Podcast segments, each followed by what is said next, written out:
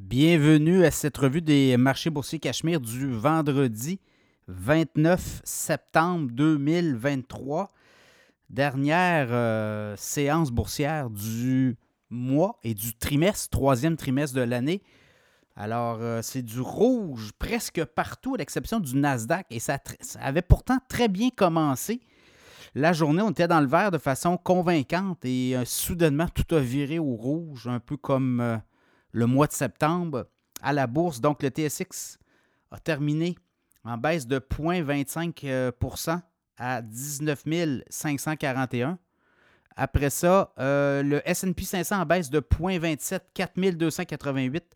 Le Dow Jones en baisse de 0,5% 33 508. Et l'indice Nasdaq en, en hausse de 0,01. Donc, c'est pas beaucoup, là. C'est tout juste sa limite. 13 202. Baril de pétrole en baisse de 80 cents à 90 et 91. Le Bitcoin, 27 080 en baisse de 275 et l'once d'or en baisse de 14,20 1864 et 40. Ben, c'est ça, c'est.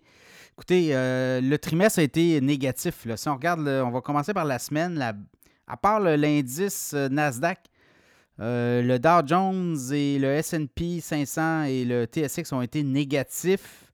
Si on regarde pour le mois, le SP 500 finit en baisse de 5% de baisse et sur le trimestre, une baisse de 3,7% Le Nasdaq en baisse de 5,8% en septembre et une baisse de 4,1 sur le trimestre.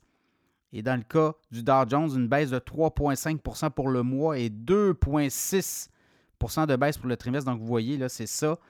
C'est euh, les obligations gouvernementales qui sont en hausse, autour de 4,6 10 ans. Et là, on dit qu'on pourrait atteindre les 5% euh, peut-être au mois d'octobre ou novembre. Donc, vous voyez, là, il y a des. Euh, quand même, il y a des mouvements vers le mouvement obligataire. autre chose, ben, c'est toute la gestion au niveau de, du budget du gouvernement, le shutdown qu'on pourrait avoir le 1er octobre, donc demain ou dans les jours suivants. En fait, le 1er octobre, c'est dimanche. Donc, euh, on pourrait avoir euh, vraiment un gouvernement américain qui ne répond plus présent pour environ près d'un million de fonctionnaires. Donc, euh, ça négocie encore, mais républicains et démocrates ne s'entendent pas. Et là, ben, si on a un shutdown, c'est pour ça que les marchés aujourd'hui ont, vraiment ont vraiment chuté. Là, à un moment donné, on a eu euh, des échos qu'il n'y avait pas de discussion possible. Donc, on pourrait avoir un shutdown, c'est-à-dire un gouvernement qui n'a pas de budget aux États-Unis. Donc, euh, on renverra à la, maison, des fonctionnaires. Et là, ben, euh, tout est possible. les marchés boursiers pourraient être affectés, l'économie va en ressentir. Donc, les marchés boursiers lundi pourraient ouvrir dans, le tumulte. Donc, ça va être à suivre, ça aussi toute cette histoire de gouvernement, euh, budget du gouvernement, on ne s'entend pas. Donc, c'est un peu ça. Sinon, les autres nouvelles, ben, c'est Sunwing hein, qui est acheté par WestJet et WestJet dit qu'ils vont intégrer les activités de Sunwing euh, d'ici un an. Donc, on se donne encore beaucoup de lousse. Euh, voilà, c'est à peu près ça. Hein? Shutdown, puis marché boursier dans le rouge pour le mois de septembre. Espérons que octobre soit meilleur. Euh, sera à suivre. Il, y a, des mouvements comme ça. Le grand patron, euh, Larry Fink, euh, c'est BlackRock. ben lui, il ne voit pas de récession aux États-Unis avant 2025. Il dit dans nos radars, il n'y a pas ça. On a un atterrissage en douceur. Et par la suite, ben, il y a des programmes d'infrastructure.